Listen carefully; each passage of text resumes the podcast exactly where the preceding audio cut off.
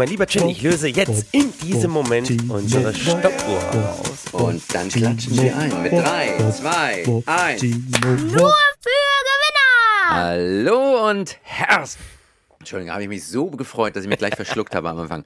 Hallo und herzlich willkommen zu einer neuen gut gelaunten Folge von Nur für Gewinner.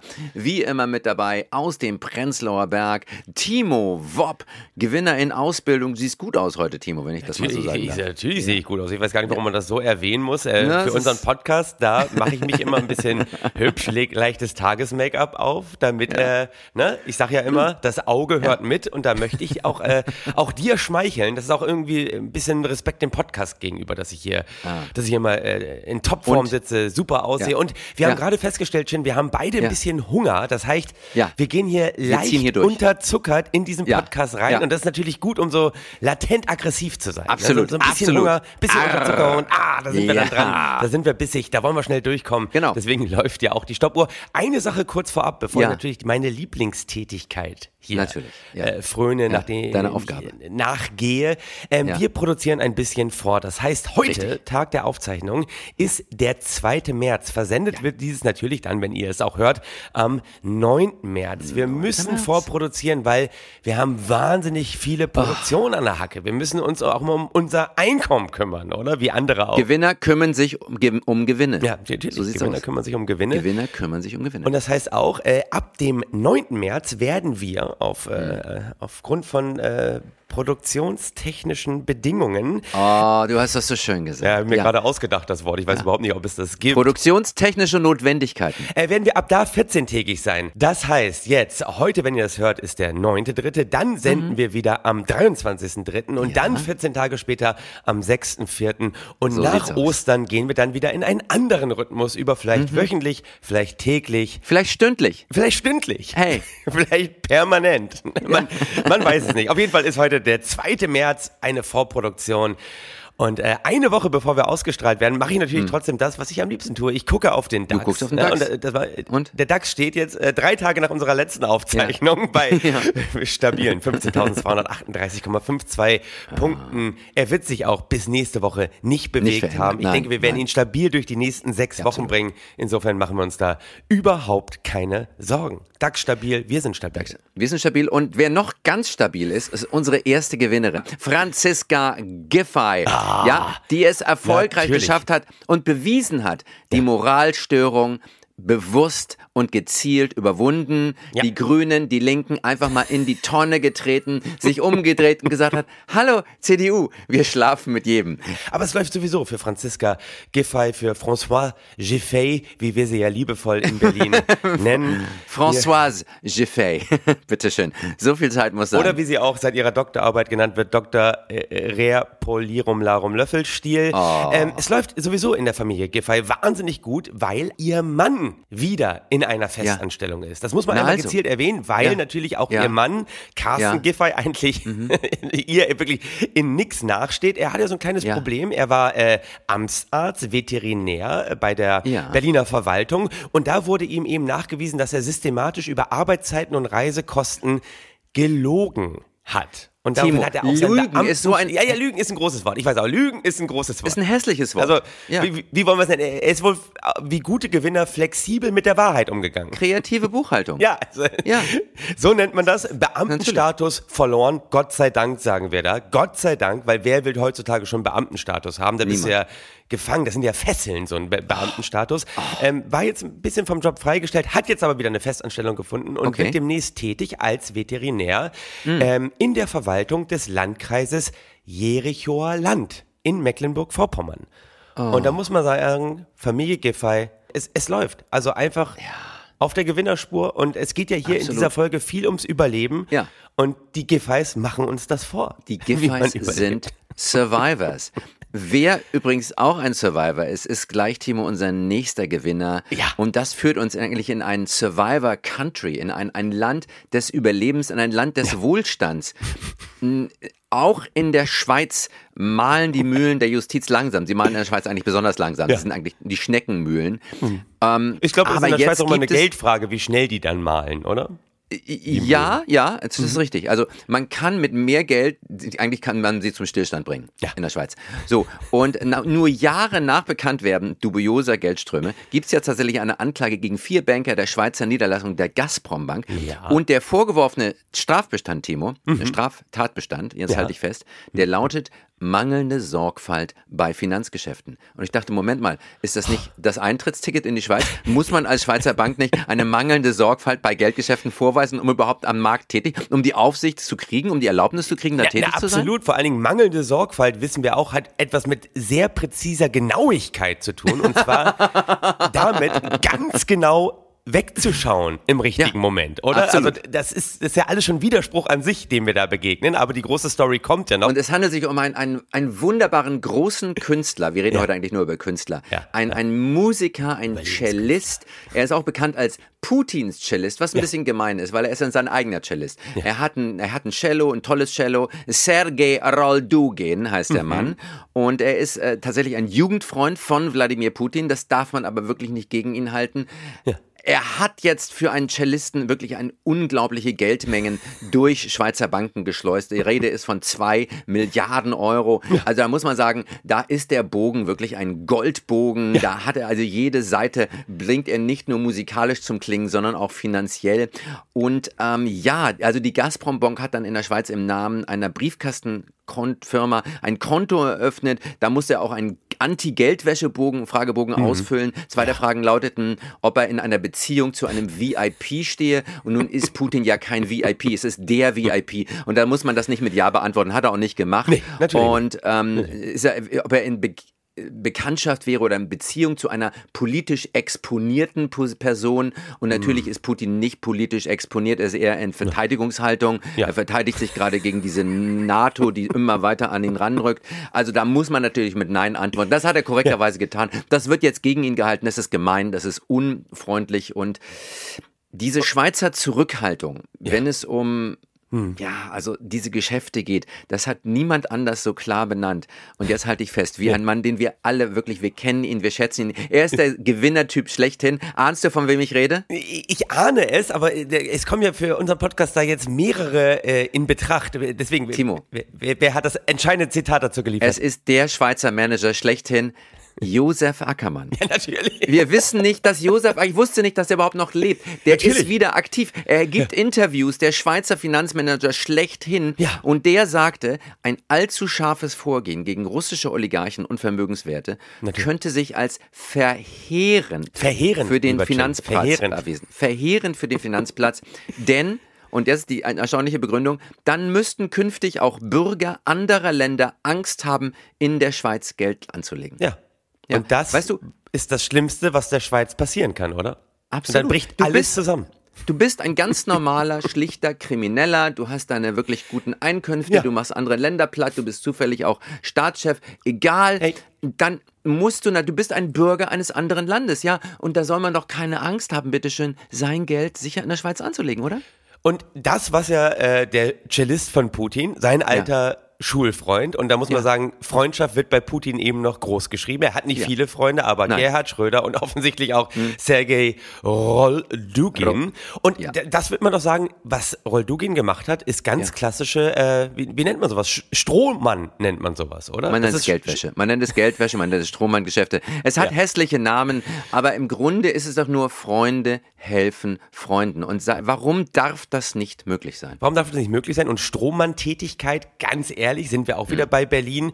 Ja. Äh, man muss die Jobs so nehmen, wie sie fallen. Diese Strohmann-Tätigkeit gibt ja. es ja eben auch, weil man ja sagt, äh, Putin verdient ja offiziell nur ganz wenig Geld. Ne? Ja, also offiziell ja. verfügt er ja nur über, glaube ich, 100.000 Euro knapp das, im Jahr ja, und hat überhaupt gar keine Vermögen. Und er hat wohl ein Konstrukt an Strohmännern um sich herum gebaut, die eben dieses Geld ähm, auf der Welt verteilt haben, was ja auch ja. immer wieder aufliegt bei sogenannten Panama Papern. Auch ja. sehr unschöne Sache Unschön für unseren Podcast. Also da waren ja. sie Leuten auf der Spur, die hier schon ganz große Gewinner waren. Da taucht übrigens unser Cellist aus Moskau auch auf. Und äh, insofern äh, ist das einfach klassisches Geldverschiffen und das wollen wir hier wirklich niemandem vorwerfen. Und so ist das ist eben heute in diesem Podcast. Es geht viel ums Überleben. Die Giffey's haben überlebt.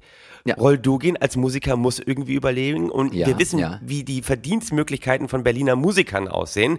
Ich finde, der eine oder andere sollte sich jetzt mal Gedanken machen, ob nicht Strohmann-Tätigkeit, anders als Taxifahren, Ja. doch eine, eigentlich ein ganz schöner Nebenverdienst wäre, oder? Absolut. Und ich bin sicher, da geben wir wirklich vielen Leuten wichtige Anregungen. Ja. Ich möchte an dieser Stelle nochmal betonen, dass Roll Dugin kein Berliner Musiker ist. Nee, Moskauer. Ja, er ist Aber, Moskau-Musiker. aber ich, ich hatte so ein bisschen den Bogen versucht zu schlagen. Ich weiß, ich weiß, du hast das versucht, Ne, dass dass, dass man eben sagt, ey, auch in Berlin äh, verdienen Musiker nicht viel Geld. Das wird in Moskau wahrscheinlich ähnlich sein. Deswegen hat Sergej in Moskau gesagt, hey, natürlich mache ich das gerne, diese Strohmann-Tätigkeit. Und diese Ja. Idee, das war der Bogen. Der goldene Bogen, den ich nach Berlin spannen wollte, war, Ja. hey, liebe Berliner MusikerInnen, denkt doch mal drüber nach, gibt es vielleicht auch in Berlin Leute, die ihr Geld woanders hinbringen möchten? Und wäre das nicht eine Möglichkeit, alternativ zu Uber, Taxifahren? Hey, das war der Ja. Bogen, den ich schlagen wollte. Ein toller Vielleicht habe ich ihn nicht ganz hinbekommen, aber ich finde, der Gedanke war wertvoll. Gut, aber äh, wo wir gerade beim Bogenschlagen sind und wo Ja. es ums, ums Überleben geht, ums Ja. politische Überleben, ums wirtschaftliche Überleben und damit sind wir dann jetzt auch, äh, eine Überleitung Ole, bei unserem nächsten Riesengewinner, ein chinesischer Milliardär, den Ah, ja. niemand vorher auf der Pfanne hatte, weil wer hat schon mit chinesische Milliardäre auf der Pfanne? Ein Mann namens Bao Fan. Bao Fan Jetzt haben wir ihn auf der Pfanne. war verschwunden. Oh, Zwei Wochen lang klassisches Managerschicksal in China. er war zwei Wochen lang weg, aber jetzt gibt es wieder ein Lebenszeichen und das Lebenszeichen lautet, er kooperiert in einer Untersuchung vollumfänglich mit den Behörden in Festland China und Ah, das teilte sein Unternehmen mit. Das ist die Investmentbank China Renaissance. Mhm. Äh, Die sich auf die Finanzierung von Internet-Startups spezialisiert hat. Ja. Und ja, also er ist wieder da, er ist äh, wieder aufgetaucht. Und das ist ja in China ein, ein Schicksal Ja. von Managern. Die verschwinden dann einfach. Muss man ganz ehrlich sagen, ein bisschen in den Spuren von Jack Ma unterwegs Ja, gewesen. Jack Ma, ne, Gründer von, wie hieß das, Ant? Äh, and äh, Alipay, Alibaba natürlich, Ja, großer ja. Versand, äh, der, der Gründer, einer der reichsten Chinesen überhaupt. Dann hat er sich ein bisschen staatskritisch geäußert bei äh, Mhm, Alipay und äh, dann war Jack Ma ja verschwunden vor zwei Jahren, tauchte er wieder Ja. auf und war Ja. vollkommen auf Linie der Partei. Ja, ja. Und Herrn Fan ist das offensichtlich auch passiert. Also die scheinen ja sehr gute Argumente einfach zu haben, die Leute Die Partei hat wirklich gute Argumente. Wir wollen jetzt nicht ins Detail gehen, was das für Argumente sind, aber die reden zwei Wochen lang wirklich intensiv mit diesen Menschen. Das ist wie ein Coaching. Da bezahlt man, da bezahlt man das wie ein Coaching. Da bezahlt man in Europa viel Geld. Bezahlt man dafür. Man, man zahlt dafür sehr viel Geld. Man kommt Das mit richtige weniger Geld raus. Mindset wieder zu bekommen. Absolut, absolut. Und erstaunlicherweise, Jack Ma zum Beispiel mit seinem richtigen Mindset ist jetzt ausgewandert in, nach Japan. Der Ja, wohnt ja. In, in, in, Ja- in Japan in erster Linie oder wird da in erster Linie gesichtet. Er tritt nicht mehr so in die Öffentlichkeit. Er sagt nur gut, ein kleines, ruhiges Leben ist auch ein Leben und ja, Ja. muss man respektieren. Aber das ist eben the Chinese way. Ja, also das The Chinese das, Way of Capitalism, der, der sich ja. auch woanders wiedergefunden hat, ne? bei einer ganz Absolut. schönen Geschichte, wo wir uns Absolut. sehr gefreut haben, weil natürlich für uns immer die, die riesigen Gewinner dieser Zeit sind natürlich, äh, wir denken nur an Wirecard, sind natürlich all diese Wirtschaftsprüfer dieser Welt. ja. Äh, Unsere tolle Kunden. Leute. Und äh, EY ist was ganz Besonderes passiert, ne? In, Ja. in China. EY ist äh, ja die Wirtschaftsprüfungsgesellschaft, die auch Wirecard geprüft hat Mhm. und da also wirklich mit der, dieser Sorgfältigkeit, die auch so Vierjährige an den Tag legen, wenn sie in einer Süßwarenhandlung unterwegs sind, die haben da alles äh, für gut befunden. Ja. Und also EY, übrigens, kennst du die Geschichte von EY ein bisschen? Äh, puh, nee, auch nicht wirklich. EY hieß ja mal anders. Die hießen ja Ernst Young. Genau, das weiß Die ich. hießen Ernst Young und ähm, haben dann 2008 übrigens auch die Bilanzen der Lehman Brothers überprüft und äh, fanden, da war auch alles in Ordnung. Und kurze Zeit später sahen sie nicht mehr so jung aus, sondern eher ganz schön alt. Und da sagten sie, das fällt jetzt auf, so wollen wir nicht mehr heißen. Jetzt heißen sie EY. Ja, ja. Und das, das Y steht ja für Why, Ey, warum, warum warum, warum Ja. nicht? Warum, nicht? Warum, kann man es nicht so machen? Ist doch in Warum können wir Ordnung. es nicht so machen? Sie können, das ist ja das Schöne. Sie können kreativ sein. EY ist eigentlich einer der Hauptvertreter Ja. des weltumspannenden Global Finanzmarktkapitalismus. EY hat jetzt seinen chinesischen Mitarbeitern an den Tag gelegt, doch bitteschön kommunistische Abzeichen an den Anzügen zu tragen. Ja, das muss man sagen. EY goes KP. Das ist doch super. Ja, EY goes K KP, that's right. Wunderschön. Sie wurden ein bisschen aufgefordert, muss man dazu sagen, von der äh, kommunistischen Partei. Ne? Die haben es nicht nahegelegt, sondern ich habe gelesen, es gab eine ganz klare Aufforderung, Ja. wenn die Anzahl an ähm, Mitgliedern, und offiziell sind ja irgendwie 90 Prozent der Chinesen Mitglieder in dieser Partei, Ja. Mhm. wenn die Anzahl in einer Unternehmung an KP-Mitgliedern einer bestimmten Menge, wenn die übersteigt sozusagen, dann, äh, dann müssen die das machen. Ja, die sind dazu aufgefordert worden, das zu tun. Das haben die sich von, nicht von sich aus gesagt, sondern quasi, das war Ansage von ganz oben. Und wenn eine Ansage von ganz oben kommt, Ja. dann wird Ja, es auch damit. umgesetzt. Das ist eine Gewinnerregel Nummer 396. Richtig, richtig. Einfach Ansagen machen und zwar von ganz oben, sodass keiner wirklich etwas dagegen sagt. Da sind die Chinesen sehr gut drin. Und so eben auch das wirtschaftliche Überleben von EY in China garantieren. Und Überleben, das ist das große Thema hier von dieser Folge. Riesenthema. Riesenthema. Riesenthema. Bringt uns quasi äh, in einem wirklich glatten Übergang Ja. zu unserem nächsten Riesengewinner. Oh. Und das ist, da geht es tatsächlich um, ja, Überleben ist jetzt das falsche Wort. Er ist tot. Äh, und wir reden natürlich von Heinz Hermann Thiele, kurz HHT genannt. Naja, äh, Heinz-Hermann Thiele ist tot, aber natürlich geht es ja immer darum, dass Vermögen überlebt. Ja, und es muss natürlich überleben im Rahmen der Familie.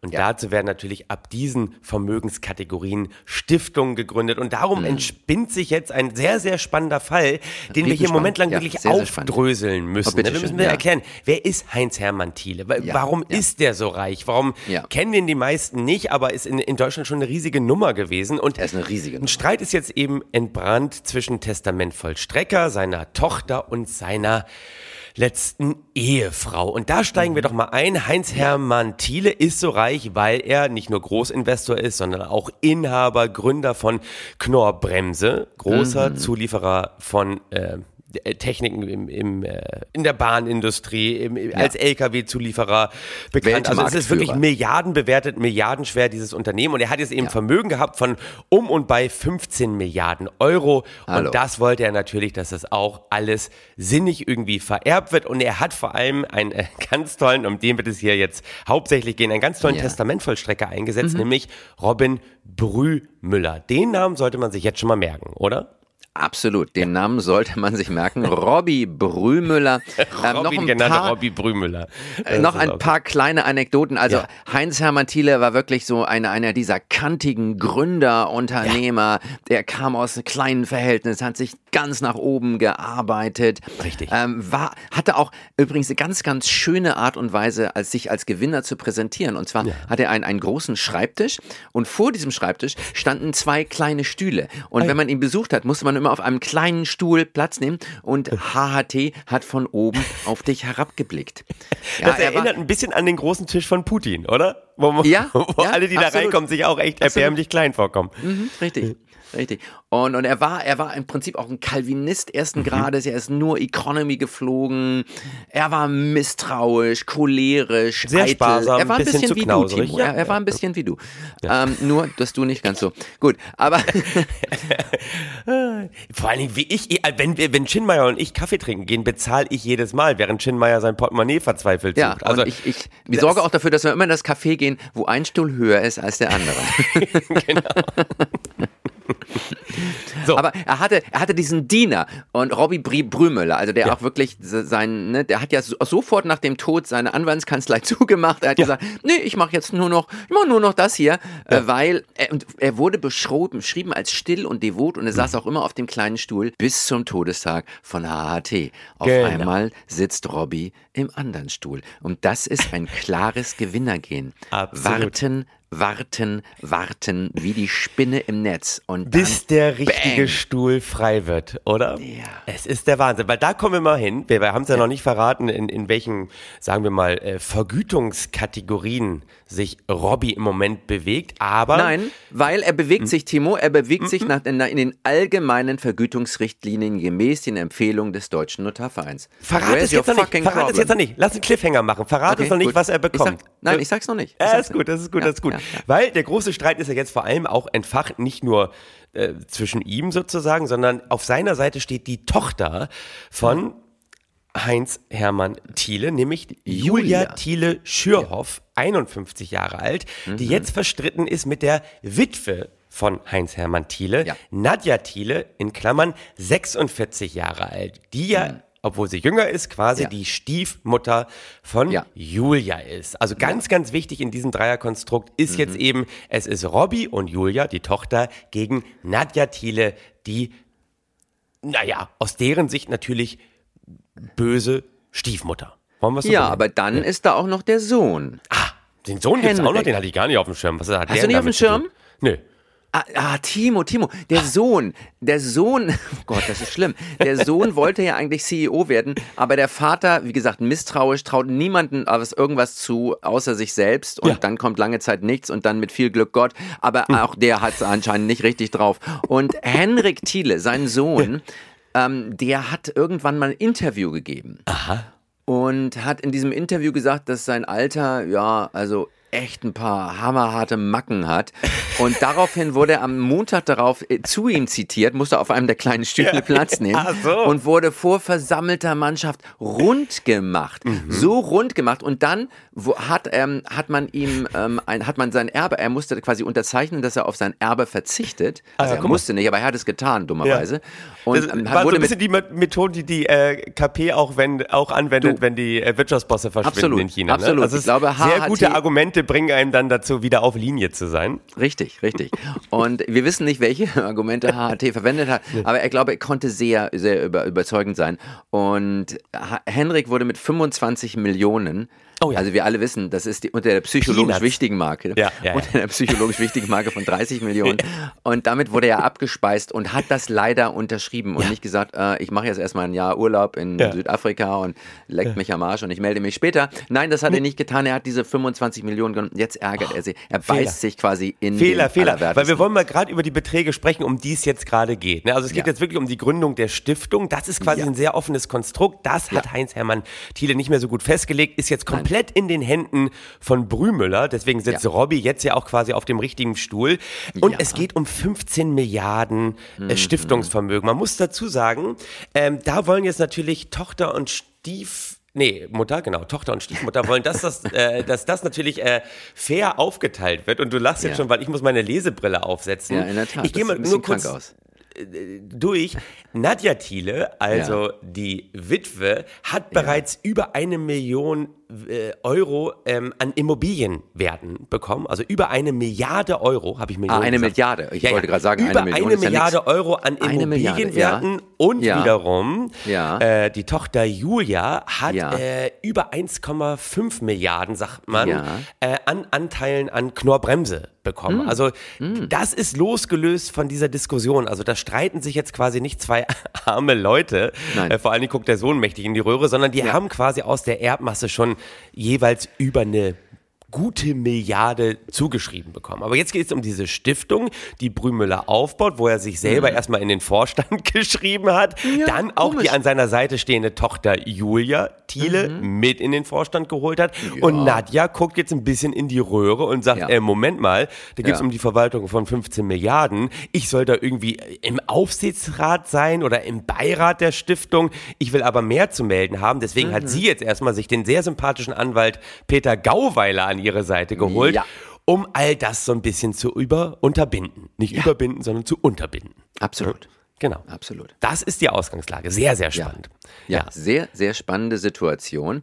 Und jetzt kommt noch dieser kleine, aber hässliche Faktor ähm, der Vergütung von Robbie Brümüller ins Spiel. Ja. La- Lass So. mich eine Sache kurz vorwegnehmen, bevor wir Ja. diesen Wahnsinnsbetrag nennen. Ich Ja. fand erstmal sehr schön, dass Robbie Brümüller, Ja. ne, also ja. äh, wir- Es klingt ein bisschen wie, klingt ein bisschen wie irgendwie Batman Rises Again. Ne? Ja, ja, so, so ein Ja. bisschen ist das ja auch so. Ja. Dass der wohl an einem schönen Sonntag zu äh, Nadja, ich wiederhole hier nochmal, äh, die Witwe von äh, Heinz-Hermann Thiele, gefahren ist Mhm. Ja. und Ja. Ähm, ihr ein äh, Geschäftsbesorgungsvertrag rübergeschoben hat. We weißt du, was ein was ist denn ein Geschäftsbesorgungsvertrag? Ja, ja, ich wusste, dass du es nicht wusstest. Das freut mich sehr. Ein Geschäftsbesorgungsvertrag, ganz kurz, ist eigentlich nichts anderes als übersetzt ein Werkvertrag, den wir ja auch kennen, wenn wir tätig werden für irgendwelche andere. Werkvertrag ist ja, also kein. Arbeitsvertrag, ist ein Vertrag, das ab jetzt, und äh, Robby Ja. hat gesagt, es ist ganz, ganz wichtig, dass sie diesen Vertrag unterschreibt, weil Mhm. sonst könnte er sozusagen die ganzen Verwaltungsakte, die ganzen Geschäftstermine, die er hat, nicht mehr wahrnehmen, dass Mhm. sie das unterschreibt, quasi äh, abtritt und damit sagt, gesagt, ab jetzt bist du dafür zuständig und dafür Ja. wirst du auch entlohnt. Ja. Und sie hat es auch unterschrieben und zwar Oh. kurz nachdem sie es unterschrieben hat, hat sie direkt wiederum anwaltlich Ja. verfügt, dass er das dann doch nicht machen darf, was sie da unterschrieben hat, nämlich Okay. für sie Geschäfte tätigen, was dann aber nur schwer rückgängig Zu machen ist. zu machen ist. Du Ja, merkst schon, ja, ich habe heute ein bisschen Wortfindungsschwierigkeiten. Ja, ja. Und ähm, er ist aktiv geworden und hat damals schon aus diesem Geschäftsbesorgungsvertrag für drei Monate, für zwei Monate, die er tätig war. Äh, einfach schon mal so, so um und bei äh, 100.000 Euro pro Monat in Rechnung gestellt. Losgelöst von dem Betrag, der gleich noch kommt. Also er hat so, so Tagessätze angesetzt von so ungefähr 7.000 Euro, einfach nur aus der Geschäftstätigkeit heraus, die er jetzt eben für Nadja Thiele tätigt. Also das muss Ja. man auch einmal verstanden haben. Das Ja. ist sozusagen schon mal eine Vergütung, die sich der liebe Robby ähm, zusätzlich geholt hat. Und jetzt kommen wir zu seiner Vergütung, zu seinem Bevor wir Honorar, dazu kommen, Timo, möchte ich noch aus der eines an, Testamentvollstreckung entsteht. Das, das ist eine wichtige Sache, das müssen wir besprechen auf jeden Fall. Aber bevor wir so weit sagen, möchte ich nur sagen, wie wichtig es ist, niemals eine Unterschrift leisten. Immer erst mit den Anwälten sprechen. Wenn ich nicht sicher bin, ob ich diese Umweltunterschrift leisten soll oder nicht, ich unterschreibe immer mit Timo Wob, damit man mir nachher nichts andrehen kann. Du bist ja nicht blöd. Ich bin doch nicht doof, genau. So, jetzt kommen wir aber dazu, ähm, Ja. dass ja Robby ein bisschen mehr bekommt. Und das stößt auch auf Unbehagen bei einigen Leuten. Äh, will- willst du es aufdröseln? Ja, ich, sag, ich, ich drösel das auf. Also, wie gesagt, der, die angemessene Vergütung, der Betrag anzusehen, der sich aus den allgemeinen Vergütungsrichtlinien gemäß den Empfehlungen des Deutschen Notarvereins ergibt. So, dieser Betrag, ähm, wie soll man das sagen? Also, da gibt's unterschiedliche Ansichten. Ja, gegenüber Knorr-Bremse Aufsichtsrat Mangold, so hieß der, Mhm. soll Thiele mal erklärt haben, er wolle Robin Brömel zwischen 600.000 und einer Million pro Jahr zahlen. Genau, Mehrere er sagt, Personen, eigentlich soll von Brümüller ja das Gehalt weitergeführt werden, was er auch vorher bekommen hat. Genau, und jährliche Gehalt. 600.000 eine Million im Jahr. Ja. Wir wissen, damit kommt man knapp über die Runden. Es ist weit unter der psychologisch wichtigen Marke von 30 Millionen. Aber hey, man kann okay. damit irgendwie durchkommen. So. Und äh, mehrere Personen aus Thieles Umfeld sagten ähnliches. Brümüller bekommt als Testamentsvollstrecker eine Million, er will sicher mehr, aber mehr bekommt er nicht, ähm, wurde äh, HHT zitiert von einer dieser Personen, wie die, die, dem Spiegel zum Beispiel. So. Ja, genau, genau, genau. Und da sagt man, dieser Notarsverein empfiehlt ja sozusagen ab einer Erbmasse von, was sagen die, von 5 Millionen sagen die, ein angemessener Vergütungssatz wäre Ja. 1,5 Prozent Prozent der Erbmasse. Erbmasse. So, und 1,5 Prozent klingt erstmal wenig, aber wenn wir über 15 Milliarden reden, dann sind wir da ganz schnell bei 225 Millionen.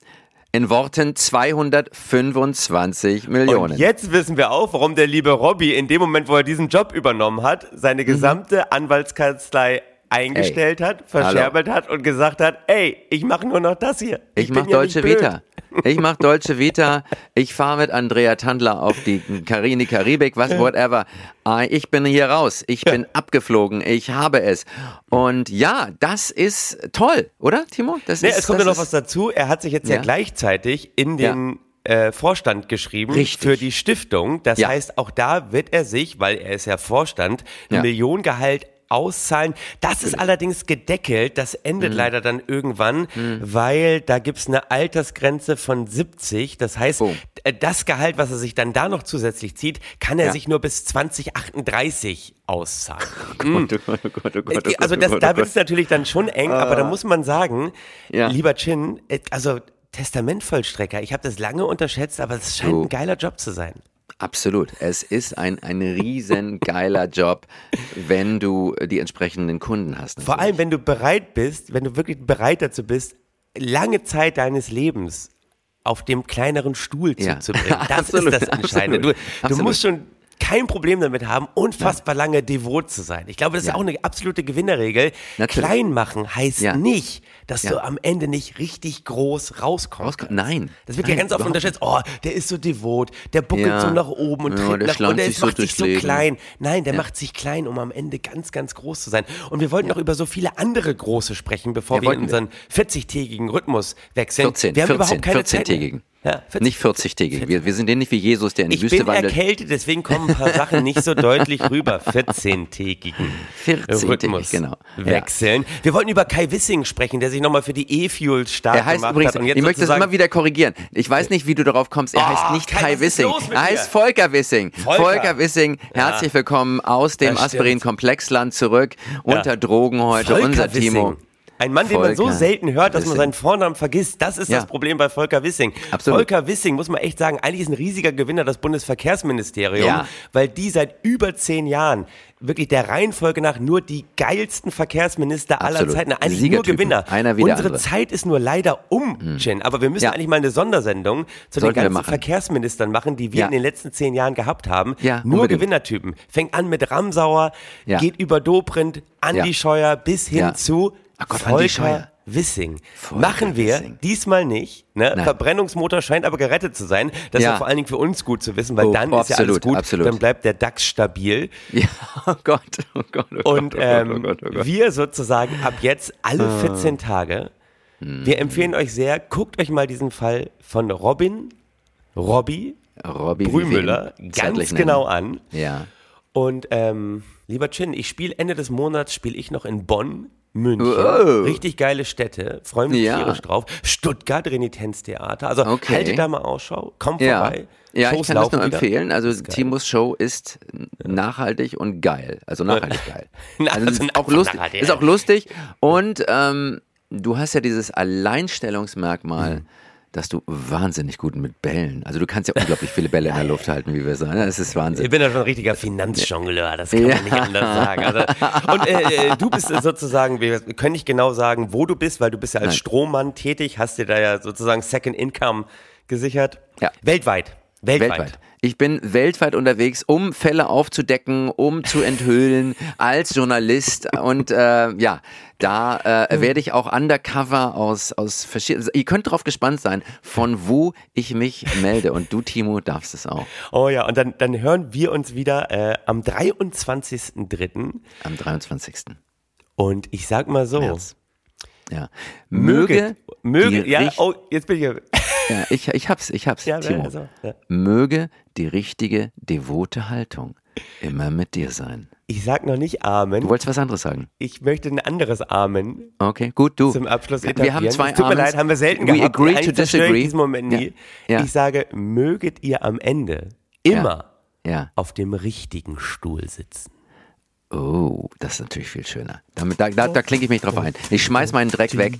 Möget ihr am Ende immer auf dem richtigen Stuhl sitzen. Amen. Nur